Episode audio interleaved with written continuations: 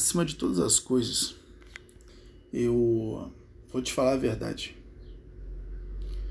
Um, a verdade é que você está perdendo seu tempo. A verdade é que você está perdendo seu tempo. Um, política no Brasil é a mesma coisa que você conversar com gente esquizofrênica. A, a política no Brasil, ela passa longe daquilo que ela de verdade deveria ser. As pessoas, elas deveriam usar a razão. Mas o que acontece? As pessoas não usam mais a razão. As pessoas estão com a razão suprimida por certas emoções que basicamente elas têm associada a determinados candidatos que nem mesmo ela criou. Detalhe: tudo aquilo que uma pessoa sente em relação a um candidato político, né, foi criado pela mídia, foi criado pelos meios de comunicação e não por elas. Lógico que ela se deixou levar por tudo que a mídia, por tudo que a mídia diz, sem em um determinado momento questionar. Peraí, essa mídia, ela não age imparcialmente. Por quê? Porque ela precisa de dinheiro. Se ela precisa de dinheiro, de onde vem? Ninguém vai dar dinheiro à toa. Ela precisa faturar e para ela faturar, ela precisa se associar a alguém. Logicamente, se ela precisa se associar a alguém, ela não vai ser imparcial. A mídia vai ser parcial. Ela vai servir ao indivíduo. E aí? A quem ela vai servir? Aquele que paga mais. Então, quando você vê uma mídia difamando um determinado candidato político, você já sabe quem comprou ela. Você já sabe que foi a oposição, porra. Entendeu? E as pessoas não conseguem elas não conseguem raciocinar isso. Isso nem passa pela cabeça dela. Sabe por quê? Porque ela já entrou num padrão de conformidade. A mídia fala sempre a verdade. São os jornalistas. Né? Eles estão vendo as verdades e estão passando pra gente. É uma. Lógico que isso não é racionalizado. Nem isso é racionalizado. Entende? Ela simplesmente já entrou nesse padrão inconsciente de que a mídia fala a verdade. É por isso que ela não tem o hábito de questionar o que o William Bonner fala no Jornal Nacional. Pô, o William Bonner tá há anos ali, é, passando notícias para a população, né? Enfim, jamais esse cara estaria mentindo. Ledo engano. Ledo engano. Porque quando você entende como funciona o jogo político e como você entende como funcionam os meios de comunicação, você de uma certa forma já consegue é... entender quem está por detrás de tudo. Entende como essa esse mecanismo ele está funcionando. Entende? Olha, o Lula ele gastou 88 milhões do fundo eleitoral. 88 milhões fundo eleitoral. Isso está lá no site do TSE, tá? 88 milhões lá tem quanto cada candidato gastou do fundão eleitoral. O Bolsonaro não gastou nada e o Lula gastou 88 milhões. Amigo, deixa eu te fazer uma pergunta. para onde você acha que foi os 88 milhões? Hã? Para onde você acha que foi os 88 milhões? Dá uma olhadinha no site da Veja dá uma olhadinha no site da Veja e vê se você me diz se aquele site ele não está comprado. Para você ter ideia, os top 5 de notícias mais lidos da Veja, 3 é fazendo campanha pro Lula. então, amigo, eles compraram a mídia e com seu dinheiro ainda por cima. Uma bela mensagem, né? Dizendo que você é um otário mesmo. Que ele não está errado. É, o próprio Lula já falou que o povo, que o povo é um gado. Entende? É, essa história de democracia, que todo o poder emana do povo. Ó, meu amigo, deixa eu te falar uma coisa. Se você acredita nisso, você é muito inocente. Você é muito inocente. Você acredita nesse papo de democracia, que todo o poder emana do povo, que você está num país democrático. Pelo amor de Deus, você não sabe de nada, de nada, de nada, de nada, de nada, de nada, de nada. E por que eu tô falando isso pra você? Porque olha a situação de merda do povo brasileiro. O povo brasileiro ele tem que pagar um plano de saúde porque o plano de saúde pública que todo brasileiro tem direito, que ele já paga por meio dos impostos, não funciona, ele tem que pagar um secundário. Entende?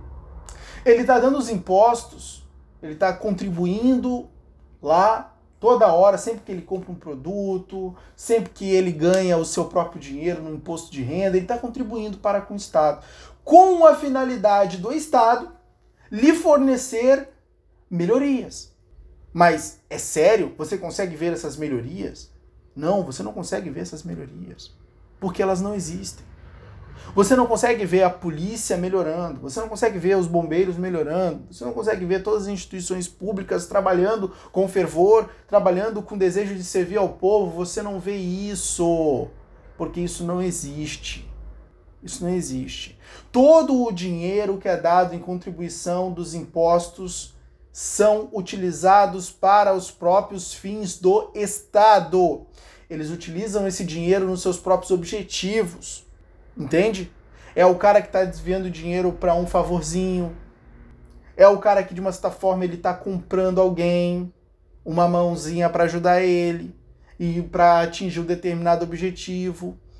A corrupção é isso, irmão. Quando, quando você vê alguém falando de corrupção, é, o que, que é corrupção?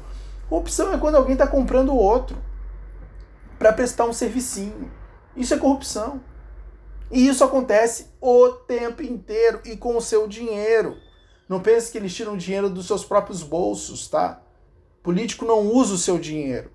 Ele não usa o dinheiro que ganha de salário. É por isso que, ó, tanto faz você aumentar, reduzir salário de político, tanto faz, ele pega dinheiro do mesmo jeito. Entende? As propinas rolam. Aumentar salário de político é insanidade, porque eles mesmos se dão aumento a partir do momento que eles se vendem e se compram. Você está entendendo?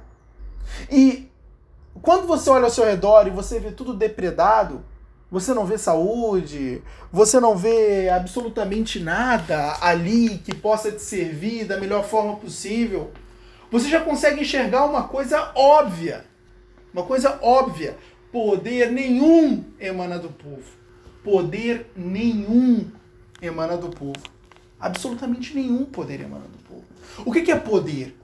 Quer? A gente pode começar por aí. O que é poder? É poder. Poder é a capacidade de fazer com que outros façam aquilo que eu quero. É isso que é poder. Isso é poder de verdade é quando eu tenho a capacidade de fazer com que outros façam aquilo que eu quero que seja feito. Isso é poder, ué, o CEO de, o CEO de uma empresa.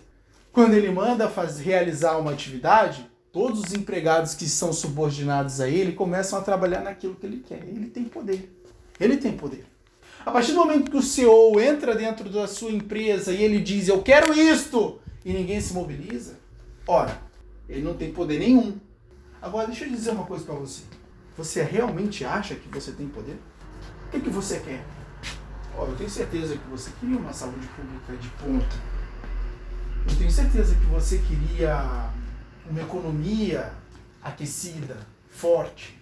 Eu tenho certeza que você queria uma segurança melhor para sua família. Polícia funcionando bem. Eu tenho certeza que você gostaria de todas essas coisas. Mas você tem? Você tem a capacidade de dizer: Eu quero isto e isto ser realizado? Você acha mesmo? Tudo que você quer no Brasil, pouco você tem. E pode gritar aos quatro ventos que você quer isso, que você quer aquilo, que você quer aquilo outro, educação melhor, aquilo melhor, aquilo outro melhor. Não vai melhorar. Por quê? Porque você não tem poder nenhum. Você tá entendendo? Ah, Eric, mas o povo só tem poder quando ele se une. ah, meu amigo, você você tá brincando comigo, né? O povo, ele até tem poder quando ele se une. Só que o problema tá na união. Entende? O problema está na união. Você já percebeu como os políticos conseguem dividir facilmente o povo? Aqueles que basicamente são bolsonaristas estão odiando os lulistas. Odiando. Já não é mais uma coisa, não, peraí, vamos discutir ideias. Não, não, não, não, não. Tem questões extremamente profundas emocionalmente ali. Tem questões emocionalmente profundas que estão envolvidas. Entende? Um tá vendo o lulista como um, o bolsonarista tá vendo o lulista como um monstro, o lulista tá vendo o bolsonarista como outro. Entende? Os políticos conseguem facilmente dividir o povo. O povo ele é uma massa que não necessariamente ele, ele, ele se une facilmente, ele não é uma massa que rapidamente se torna homogênea. O povo é uma massa que é dispersa. Eles têm seus próprios desejos, eles têm suas próprias vontades, entende? E eles têm suas próprias formas de raciocinar. E você tem que perceber que o povo é uma massa inculta. Falando, a grosso modo, o povo é uma massa burra. E o fato de ser uma massa burra o torna facilmente manipulável. E aí nós temos um outro problema. O povo, ele não tem o direito, é, é, na prática, né? O povo não tem direito de escolher seu próprio político. Porque isto é manipulado. Um político se candidata, logicamente ele já compra mídia, ele já compra determinados meios de comunicação, porque ele sabe que precisa deles, né? Ele sabe que precisa deles. Então ele já compra os meios de comunicação. Os meios de comunicação começam a bombardear de notícias que de uma certa forma começam a moldar a percepção do povo. E é aquilo. É a grande arte de Joseph é, Goebbels, né? É a grande arte de Goebbels. O que, que Goebbels dizia? O, o ministro da, da, da propaganda de Hitler. Amigo, você não precisa falar a verdade. Você só precisa repetir 100 vezes a mentira. E acabou. A partir do momento que você repetiu 100 vezes a mentira, ela vai se tornar verdade em algum determinado ponto. Nossa, o Goebbels entendeu perfeitamente a arte de manipulação. Ó, a atenção das pessoas está para os meios de comunicação. Se os meios de comunicação começarem já com credibilidade forjada, falar acerca de uma só coisa todos os dias e começar a rodear este assunto com outros fatos que o corroboram, ele ganha mais poder de convicção. E logicamente as pessoas começam a acreditar nele. Não importa se isso foi verdade, ninguém vai checar. Entenda isso, ninguém vai checar. Ah, se tem uma coisa com que o povo não aprendeu a se importar é com a verdade. Eles não querem saber da verdade. É por isso que eles não conseguem ver que o político compra a mídia que eles estão lendo. E que basicamente tudo que eles tudo que eles estão lendo é notícia manipulada e que não se trata da verdade. É apenas uma das 100 vezes né, que alguém está dizendo a mentira. Você está entendendo? Então isso por si só já brinca com o povo. E o povo vai escolher o seu determinado candidato com base nisso. Não adianta você ir lá com todas as verdades, porque pesquisou e fez milhões de pesquisas, tentar convencer o povo de que a verdade é esta que você está dizendo. Por quê? Porque ele já foi cauterizado. A, é, a mídia bombardeou tanto ele, tum, tum, tum, tum, tum, e, e, e logicamente ele já teve reforço de suas próprias crenças por conta de sua própria comunidade, que muitas vezes pensa como ele. E logicamente, ele não vai aderir às crenças da comunidade que não pensa como ele. Por quê? Porque esta ele irá odiar. É o que está acontecendo hoje.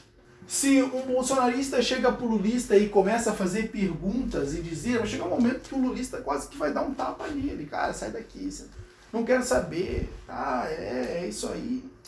Não, não tem diálogo, não tem uma conversa, não tem um uso da razão. Apenas as emoções estão ali em jogo.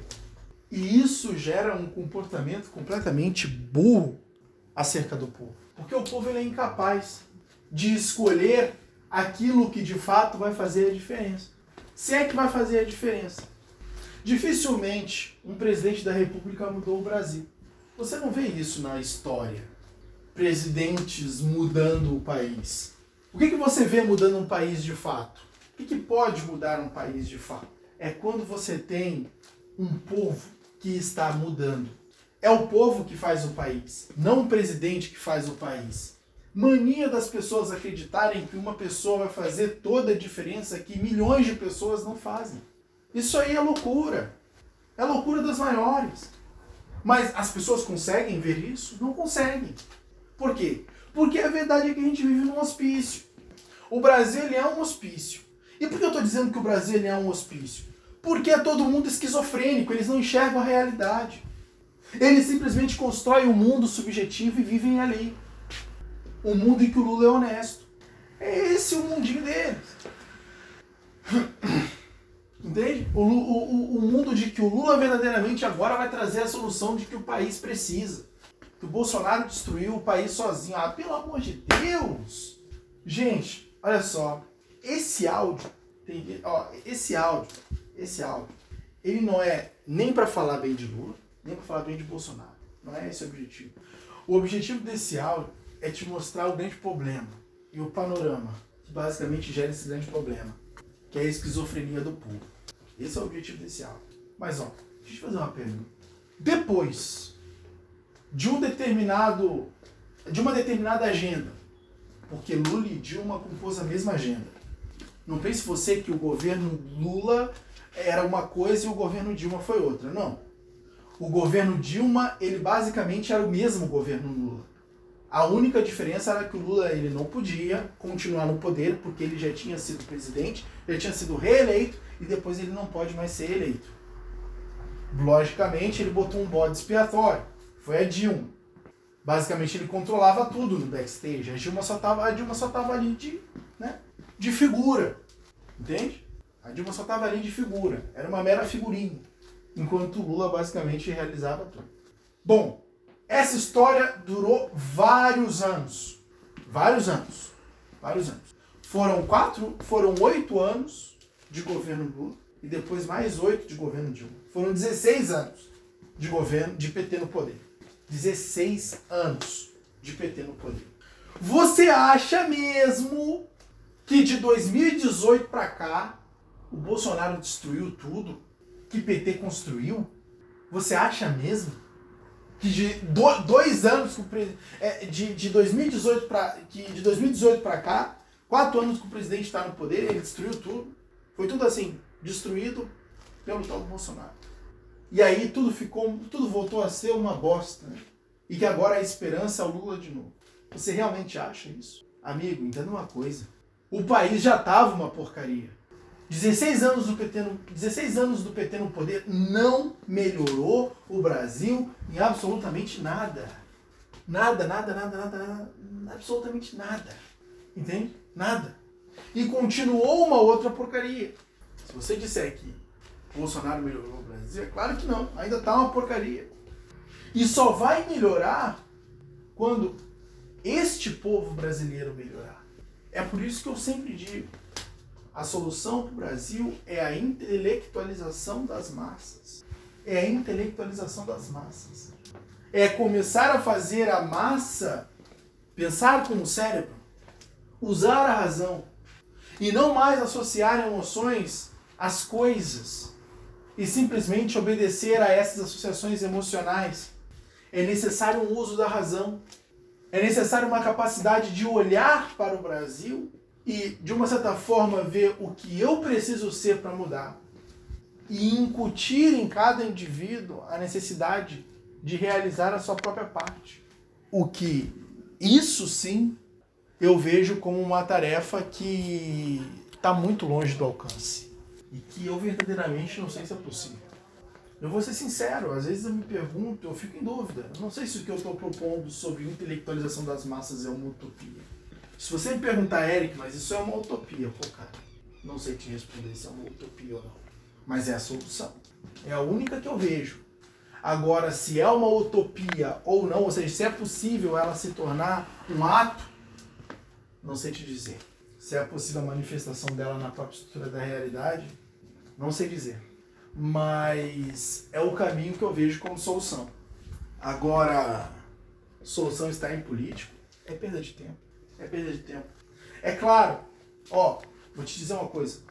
político, quando a gente olha assim para político e a gente se pergunta é, qual deles é o melhor? Não existe essa pergunta. Qual deles é o melhor?